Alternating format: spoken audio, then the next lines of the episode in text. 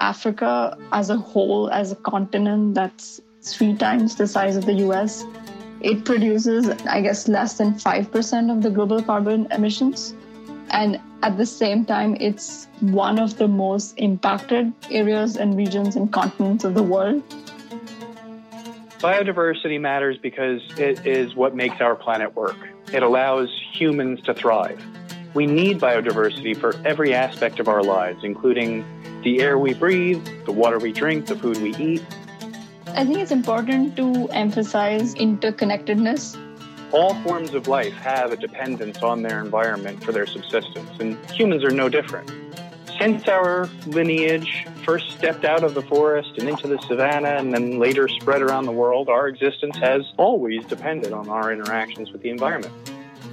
But the notion is that any tourist, any hunter, anybody visiting that space from the outside needs to recognize that those really rich wildlife protection spaces are only being maintained at the expense of locals. You really can't pay somebody enough to lose their ancestral lands. Without these cooperative relationships, conservation will not really work. I'm Dan of Primary Source, and this is What Teachers Need to Know Africa Edition, the podcast that explores current events, history, and culture with an eye towards the complexity and humanity found across this vibrant and diverse continent. The creation of this podcast was made possible through support and collaboration with the African Study Center at Boston University. To collect photographs is to collect the world. These are the words of Susan Sontag in the essay On Photography. Perhaps the words apply to any number of people and places, times, and events, but they seem to hold a particular weight when thinking about the way Africa has been photographed and represented. Popular magazines have long filled their pages with photographs of safari scenes, focusing the lens on animals and landscapes, while blurring or even cropping out people. These images aren't innocuous, they create narratives and myths with one of the most deeply rooted being that all of Africa is the savannah, and its inhabitants are lions, elephants, giraffes, and gazelle, roaming north to south, east to west, across the entire expanse of this continent, a continent that consists of 54 countries. So, as the world confronts the realities of climate change, and as conservation efforts to protect flora and fauna across Africa are implemented, in order to preserve biodiversity, these photographs are consequential. Like images of animals that come at the expense of fully seeing the diverse communities of people inhabiting Africa, there's a toll taken by conservation efforts, the manifestation of climate change, and even certain attempts to address climate change. This is a toll on the lives, livelihoods, and lifestyles of people across the African continent. Climate change is real, it is global, and its impact is felt across Africa. Biodiversity suffers from climate change and the way humans interact with the environment. So, what problems are there in adopting certain policies? Policies that are meant to address these realities. We're going to look beyond iconic pictures of Africa in order to understand questions of climate and environmental justice. We'll think about international interventions throughout Africa the questions of power that arise through interventions designed to address climate change and conserve species and habitats. We'll think about communities and the way that some have been scapegoated while others experience vulnerability when politics, power, and policies are adopted without local input and wisdom. We'll look at examples of cooperative partnerships with communities, ones that recognize how people and biodiversity across Africa can thrive together and not at each other's expense. This will require us to ask big questions like what is climate change? What is biodiversity and why does it matter? What does conservation look like throughout Africa? Who is helped and who is harmed by certain policies? And what does it look like when people and their welfare are central to decision making? Let's start this conversation with Rick Schroeder. a professor of geography in the Department of Anthropology at Brandeis University.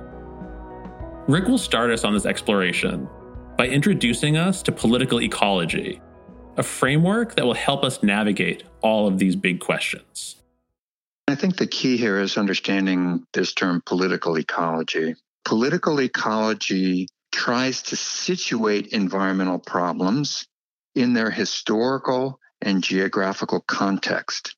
In Africa, that means understanding both the historical impact of colonialism and some of the skewed kinds of development priorities that have been imposed in the post colonial period by the World Bank and the IMF, and ultimately by the national government. All of those things can impinge on those very localized choices. And that's the intersection of African studies, development studies, and this field where I situate myself, political ecology.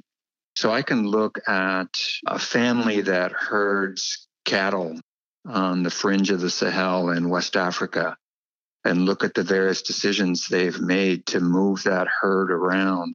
And I can glean a whole series of really fascinating insights into that decision making. But unless I also understand what the national government is doing to encourage commercial agriculture in that area, that actually blocks the herder from moving their cattle around and constrains their choices, unless they understand what's going on globally with climate change to change the makeup of the grasses that might be available in that area due to climate change, ecological changes, and so on. In other words, if unless I can sort of take an approach that begins from the locality and then moves outward in time and space to bring in other factors that may actually help explain those choices, I haven't really come to grips with the problem at hand. This intersection of ecology, politics, and social perspectives is central how we'll continue examining climate change and conservation. So let's return to Rick and deepen our understanding of what climate change is exactly. We'll also hear from Malvika Vyawahare, a reporter at Mongabay, an environmental science and news platform. The signs of climate change in Africa are the same signs that we're seeing elsewhere in the world. So we're seeing more extreme extremes so, whether that is drought or forest fire or actually extremes on the other end of heavy rainfall events, this is consistent with the pattern elsewhere in the world. Climate change is redistribution. And you can think about that in spatial terms, right? So weather patterns shift on the landscape, different kinds of plants and animals move or occupy new spaces. But there's also economic and social redistribution that happens. Climate change and its related impacts are hitting the most vulnerable sections of this continent the hardest. A real kind of poignant marker of climate change in the Gambia was the death of baobab trees. Now, I don't know if you've ever seen a baobab, but these are massive, massive trees I think it would take three or four of us to link arms to try and embrace the tree. They're hundreds of years old and they've been dying off in record numbers, literally just falling apart. And this is this is heartbreaking. These are iconic species. They've been used for a variety of purposes. Their seed pods are a great source of vitamin C. They dot the landscape. They give it a very particular character. And these things are literally falling apart because they, 100 year old trees, can't tap the water table effectively any longer. From a political perspective, one of the issues here is that it's framed as a global problem. And what that means in practice is that global actors then feel as though they're justified in intervening elsewhere in the world when a local resource user is making a decision, those choices again are constrained by the fact that other actors are brought into the question. So I'll give you a concrete example. There's a program that's referred to by the acronym REDD, R E D D. And that stands for Reducing Emissions from Deforestation and Degradation. And the way this works is that the United Nations and its cooperating partners make funds available to local resource users if they will protect their forests and if they will stop using them in ways that are perceived to be a form of degradation. So those funds sometimes come from a company or a corporation here in the United States or in Europe.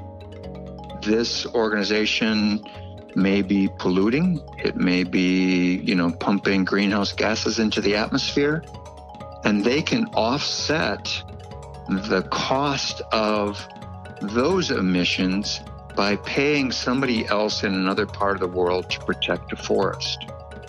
Now, that all sounds nice in principle, except if it's your forest that's being targeted for protection.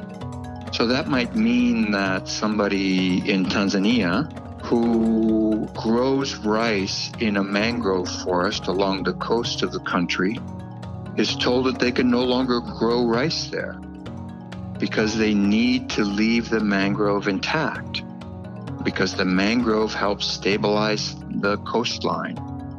That's a global imperative that's finding expression in a way that shifts the politics locally and puts the burden of climate change on someone who's not responsible for generating the problem in the first place. In the broader context, this is sometimes referred to as climate injustice. There's a tendency, for example, to view problems in the global south as being related to overuse, overgrazing, overcultivation, deforestation, and so on. And those in turn are sometimes related to the notion that there are too many people in the global south, that it's all related in some sense to population. But that's, that's really a skewed picture of what's going on. Understanding climate change and conservation is not just a simple matter of science, it requires social and political perspectives. Africa is a continent of over 1.2 billion people so, how are local communities perceived and treated in much of the policymaking around these issues? Conservation means different things to different people. I think that's a, a good place to start here.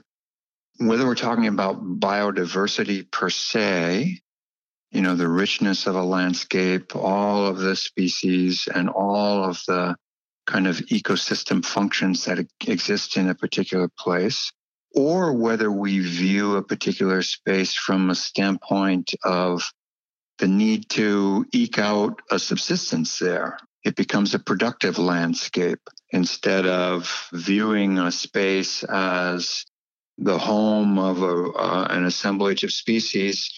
You know, it's a space where you can get your firewood.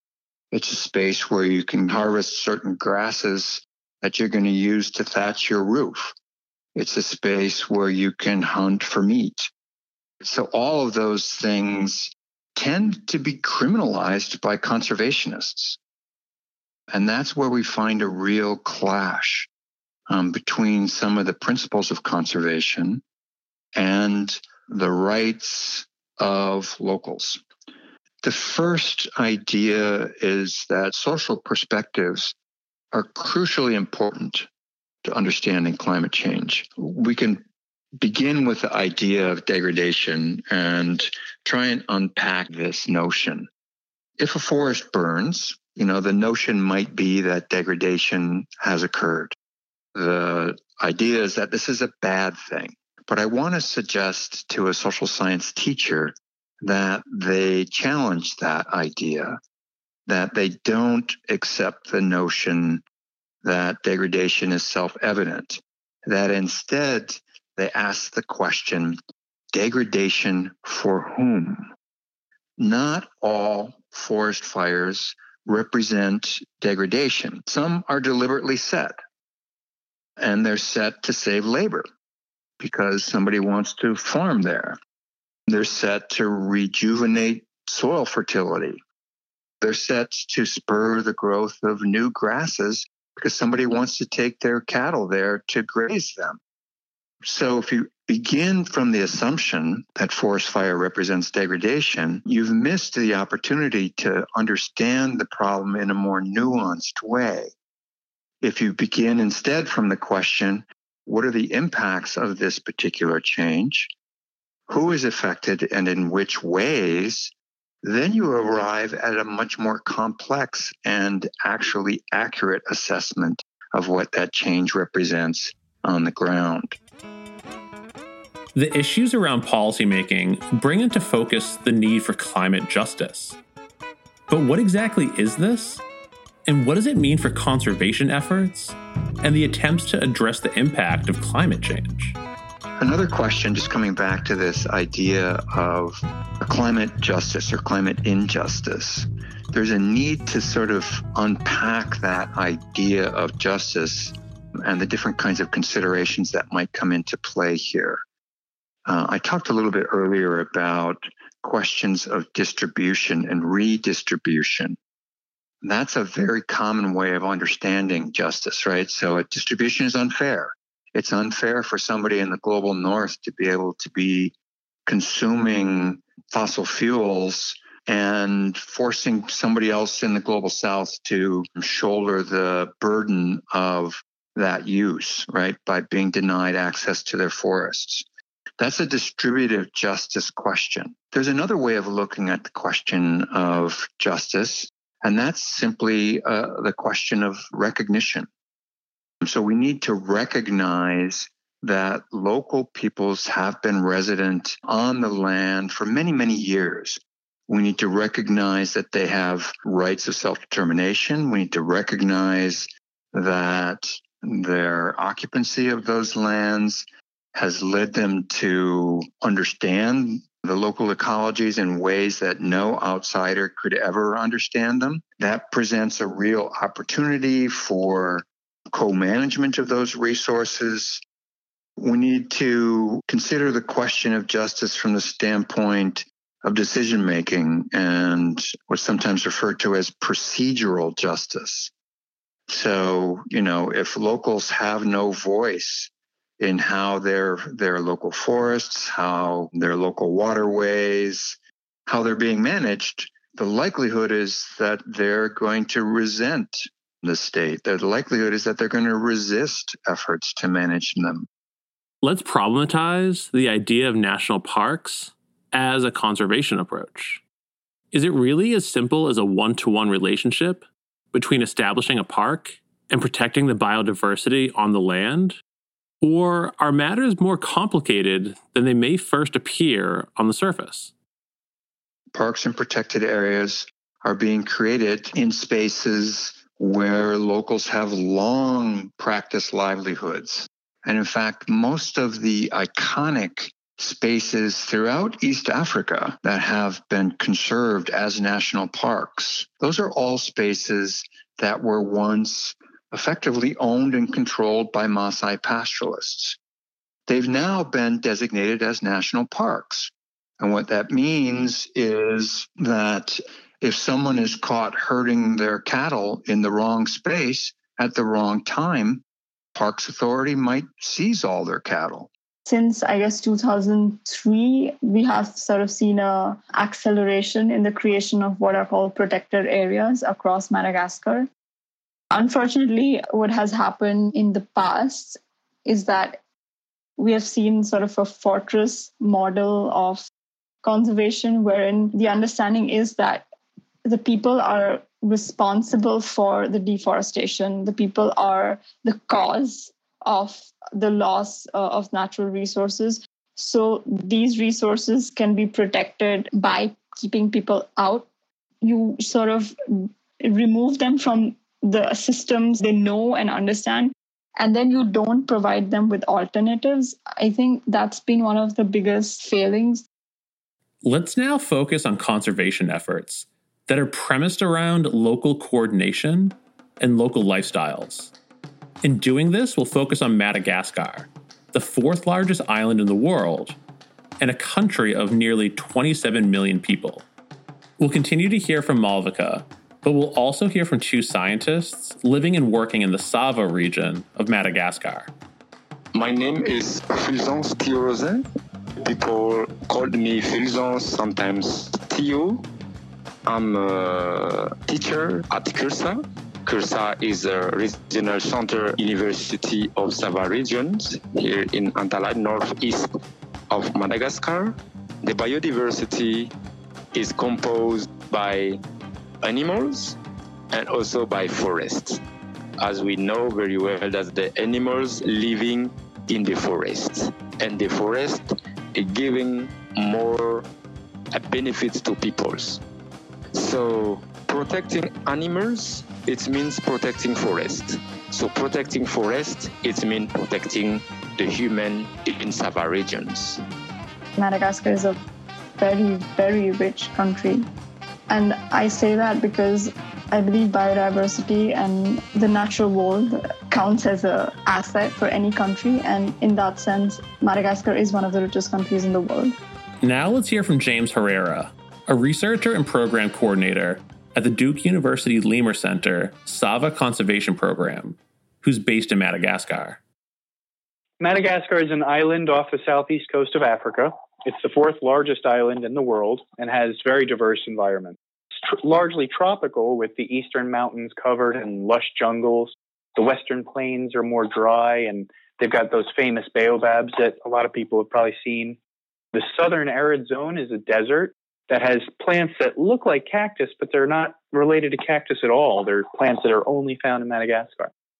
The coasts are some of the most beautiful beaches in the world with coral reefs and famous paths where the humpback whales migrate every year. There's a couple of densely populated cities, but most people, in fact, 70% of people live in the countryside. With climate change, we're really worried about increasing frequency of natural disasters, for example, hurricanes being one of them. Well, in Madagascar, they call them cyclones. Madagascar gets about the same number of, of cyclones as Florida gets hurricanes every year. And it's because they're in this similar belt of cyclones. We have very parallel, very similar potential futures in terms of climate change. We can learn a lot from each other. We have a lot of different projects, including research on lemurs, but also people, culture, socioeconomics. For example, we're studying lemurs in their natural habitats as well as the threats to the lemurs, including the hunting, logging, and deforestation. But we're also studying, you know, why people hunt and why people do the deforestation and ties into research on their farming practices, their health, their economics. So by taking this kind of interdisciplinary approach, we're beginning to develop an understanding of how the human and natural environments are linked in this setting. And I'd say the impetus for a lot of our research and our development projects is communicating with the local stakeholders to understand what are the challenges that they're facing and to then kind of brainstorm and co-create these action plans for how to resolve those problems. Local communities are fundamental to how we start to initiate our projects. Start at the level of a typical village on the outskirts of a rainforest. Those community members are, use the forest to collect wood and other materials to build and furnish their homes. They use for food, for medicine, for water. They also farm, and their traditional methods include cutting and burning forests to then plant their crops. But these communities are then reporting decreasing crop yields, high levels of food insecurity. There's less and less wood to collect, fewer animals to hunt, streams are drying up. The communities are seeking assistance to develop projects that can increase their food security and sustainability. That's where DLC can come in.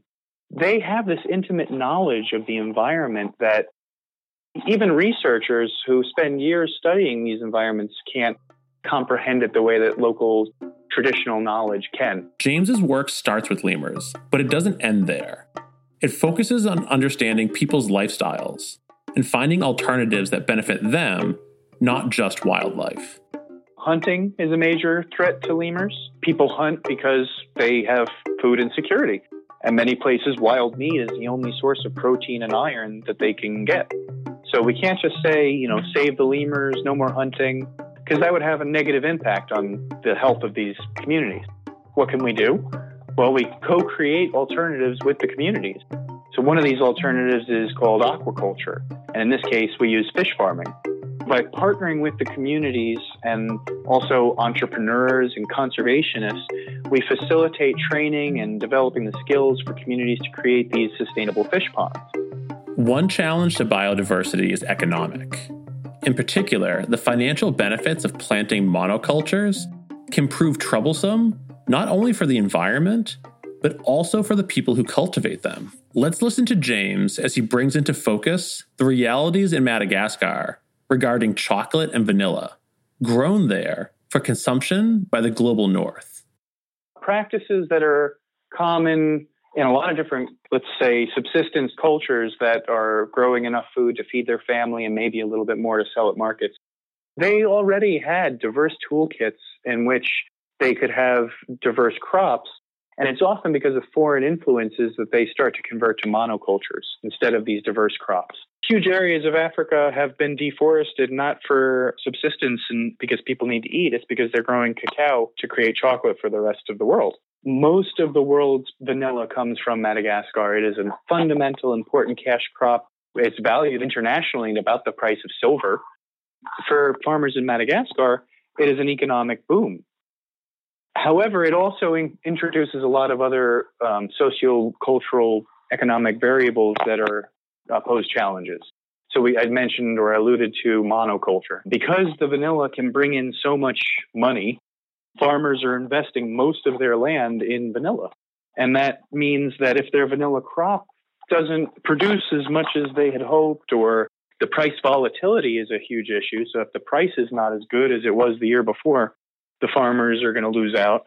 And they're doing that at the expense of growing other crops that, you know, maybe could have produced short-term, smaller gains. People in Madagascar, they're not eating the vanilla. They're not using the vanilla. It's for sale and it's a crucial form of income that they depend on, again, at the expense of diverse crops. Let's hear from Theo again as he describes this constellation in the Sava region of Madagascar climate change, biodiversity, the people who live in the Sava region, and the efforts to work with people while protecting the environment.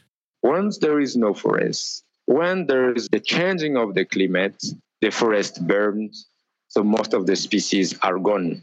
Most of the, the people in Sava regions have a big family. So it's not only the fathers, mothers, and uh, the son, but it's mixed up with a grandma and also a large family living in one room. Protecting environments is not only going to the field, to the forest, to survey the biodiversity, animals or forests, but also to feed the people, how we can feed the people, how the people can benefit from these protections of environment. These protections of the biodiversity give income to the people. Within the context of these problems associated with climate change, conservation, and the tensions that can arise when policies don't factor in or meet the needs of local people, young people are channeling their concerns and their passion. Young people are directing their energies towards climate justice. Let's turn to a youth climate change activist from Nigeria and learn about how she is bringing her skills and talents into this work. My name is Oladosu Adenike. I live in Abuja, Nigeria. My work in the environmental justice framework is on climate education why it matters for us for climate education here in the global south, especially in Nigeria, was from my experience where we had the clashes between the herdsmen and the farmers. It leads to conflict. The northeastern part of Nigeria is faced with the climate change crisis, leading to desertification, deforestation, and desert encroachment and as such they need to look for greener pasture for their cattle. So on coming towards the north central to the greener pasture, they intrude into the farmer's land and it becomes a big issue. And there, here is the need for us to educate the people because it is looking like a religious or ethnic issue. So we need to educate the people on the impact of climate change crisis or else it might lead to war. And that is why I took it upon myself after my graduation that I need to educate my people to know more about the climate change crisis. So I'm fighting for this to see that we have peace and security, for regional stability. And my hope and aspiration for the future is that we build a future that is safe for all, irrespective of where you are from to fight for our planet because this is the only thing that we can give to the next generation. If this is what youth activism can look like when inspired, informed, and empowered young people take initiative, what can we do in our classrooms to encourage this passion and cultivate the skills needed to bring about constructive change and climate justice? Let's turn to two teachers from Brookline, Massachusetts Brianna Brown, who teaches biology and environmental science, and Roger Grande, who teaches social justice and world history. Brianna and Roger bring the study of climate change into classrooms in an interdisciplinary way, connecting science to civics and social studies to environmentalism. Climate change is really sort of the existential crisis of our time. The idea that the science teachers are going to carry the load when addressing climate change is really a wrong proposition. Social studies should be bearing perhaps the lion's share of addressing climate change, given the multidimensional nature of what climate change is really about. To leave social studies out of that curriculum is just doing a dramatic and huge disservice to young people. The course is aimed at giving students a solid science understanding, a science literacy, or climate literacy, I should say, when it comes to addressing just sort of the causes and outcomes from a scientific perspective on climate change, and then providing students with deep insights into what are the uh, social, political, economic dimensions of climate change. We also want to provide students with a sense of empowerment and give them some skills and tools in climate change communication and give them a, a sense of how to become uh, more of an activist Perhaps the most important thing that we should really be addressing is the notion of democracy. And, you know, we shouldn't reach only into history when we're talking about democracy. We need democracy to address climate change. We need it because we need to have a system that people believe in and can embrace what are established and known things. But one of the huge gaps in the discipline of social studies is that we teach about engagement, we teach about citizenship, and we teach about activism, but we don't typically make a lab based class where we actually provide the tools for how to do that. We forget that it is a skill and not just a topic. Everyone needs to be prepared to vote for people who will work on solutions to this issue. They also need to be taught about individual responsibility and individual actions that they can take and how to advocate for change this generation of students, they're going to start to see maybe some of the worst of climate change in their lifetimes. And they need to be ready to make those hard decisions and to support people who might be affected negatively by those hard decisions. With all of this in mind, what does it look like to actually teach about and to teach for environmental justice? with many issues we talk about environmental justice and sort of the the NIMBY aspect, the not in my backyard aspect of damaging activities to the environment. And climate justice sort of stems from that, where in many places in our country and in the world, it's the people who are less affluent and, and who had less of a hand in causing the climate crisis who will be affected first. So we talk about the disparity between the ones who've really created the problem and the ones who are going to suffer the consequences first. When we do our climate change unit before population, I have them do a carbon footprint activity where for a week they track their energy use, their food consumption. They collect data on their household energy use and they log their travel and so on. At the end of that week, we tally everything up and they get a carbon footprint for the year. And then part of that assignment is to come up with some personal actions that they can do to reduce their carbon footprint. And then we put those footprints up in the classroom. They're actually colored in like graphs and they have their sort of pledges to try and do some actions. And I just remind them when we get to this point in our population unit that there are things that they can do to lessen their impact. And they have the tools to do that.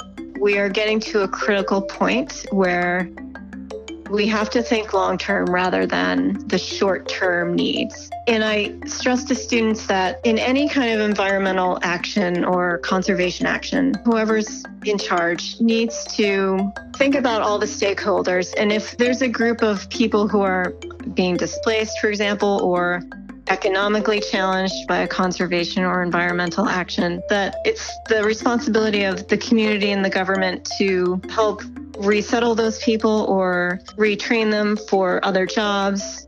Susan Sontag told us that collecting pictures is collecting the world. We've collected a very different picture of Africa and the world of politics, people, power, and priorities regarding climate change and conservation efforts. This is a picture that shows tensions and struggles, not only to address the impact of climate change and to protect biodiversity, but also to empower local communities and factor their lifestyles and needs into decision making and practices so that the natural world and human societies can thrive together. This is no small feat, addressing the toll taken on the climate by the way humans consume resources and contribute to climate change, especially when behaviors in the global north take on local solutions in Africa and throughout the global south. As teachers strive to make their students globally mindful, climate change is one crucial example of the consequences of interconnectedness, consequences that are disproportionately felt in the global south.